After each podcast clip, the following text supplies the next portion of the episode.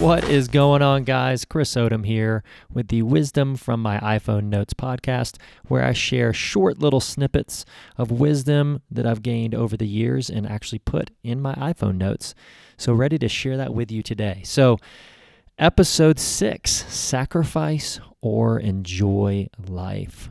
So, this has really been interesting for me. This is more of a personal experience than anything else. And I really think that I have an improper balance and a misunderstanding of how to truly enjoy life. So I kind of have this weird tension inside of me that absolutely loves life and enjoys it, but kind of feel bad that the American culture may be an overindulgence and that the things that I actually like and love are an overindulgence. Plus, I see all the suffering in the other parts of the world and even stateside and feel bad that I have good things. It's interesting because the Lord has actually addressed this specifically in my life. And one morning woke me up super early, and essentially the message, not essentially, the message that He said to me was, Chris, you need to give yourself the freedom to enjoy. and that absolutely rocked me, of course. And another one was that He said, if I were to bring you into a land flowing with milk and honey, would you reject it? Because that's what he did with the Israelites.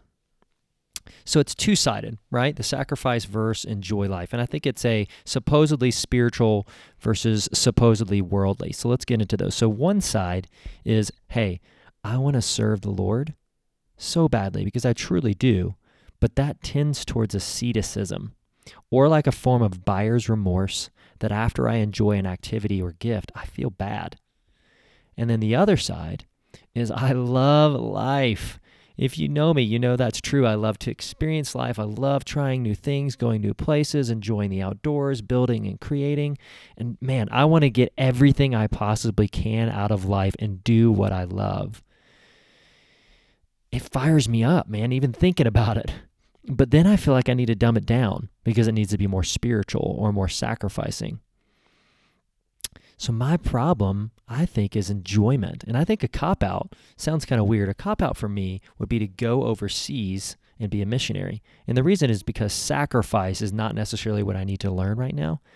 It's that I need to figure out how to enjoy, how to give myself the freedom to enjoy. So what I did with that is I wrote that down and then I said, man, where can I learn some good stuff to combat this because I feel like it's wrong and I need to figure out what's going on. So I first went to Desiring God podcast or their website and learned a lot from that. And then also I, I bought a book by Randy Alcorn called Happiness because I felt like I need to get a better perspective on pain and I need to get a better perspective on happiness or joy. So let's start with Paul Tripp on the Desiring God podcast. I'm just going to read some of his quotes and man, it was it's so good. Pleasure can never be an end in itself. I can never just say I am going to go wherever pleasure leads me because pleasure requires boundaries. And pleasure itself is actually God glorifying. God created an incredibly pleasurable world. It just greets us every day. All the sights and the sounds and colors and tastes and textures are just magnificent. They are pleasurable. And God created our bodies so that we have all kinds of pleasure gates our eyes, our nose, our mouth, our ears, our hands. Those things are not wrong. They sing to the glory of God. And what I loved about that is the phrase, pleasure requires boundaries. So we'll get back to that in a minute. I'm going to read some quotes from Randy Alcorn's book called Happiness. If you have a nice category, or if you have nice little categories for joy is what Christians have and happiness is what the world has, you can scrap those when you go to the Bible because the Bible is indiscriminate in its use of the language of happiness and joy and contentment and satisfaction. I read that. I was like, what? Really? So let's keep going. We're often taught to be careful of the difference between joy and happiness. Happiness, it is said, is an emotion that depends on what happens. Joy, by contrast, is supposed to be endearing, stemming deep from within our soul, which is not affected by circumstances surrounding us. I don't think God had any such hair splitting in mind.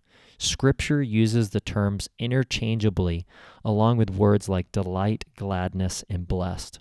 There's no scale of relative spiritual values applied to any of these. Again, that quote was so good, or is so good.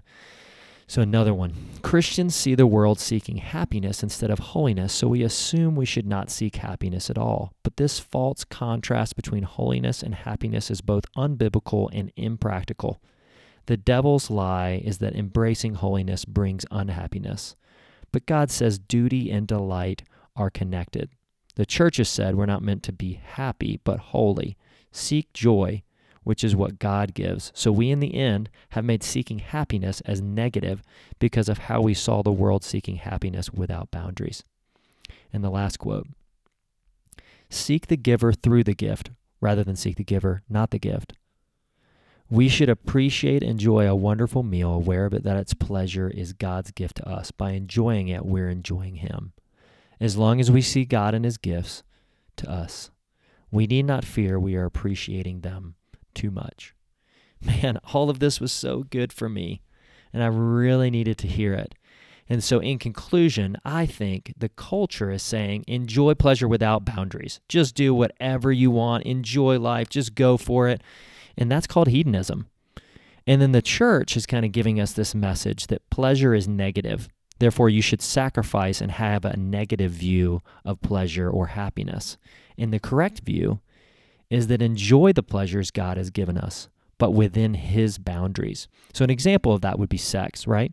When we enjoy sex within boundaries, that's how God created it, within the boundary of marriage. But we, when we enjoy it without boundaries, it's a sin. It's sex outside of marriage. And so, man, this was really good for me, and this is what I needed to learn. And so I've learned a lot through it. So I hope that you can gain some wisdom from this as well. Thanks so much for listening, guys. This is the Wisdom from my iPhone Notes podcast. If you like what you hear, please subscribe. Until next time.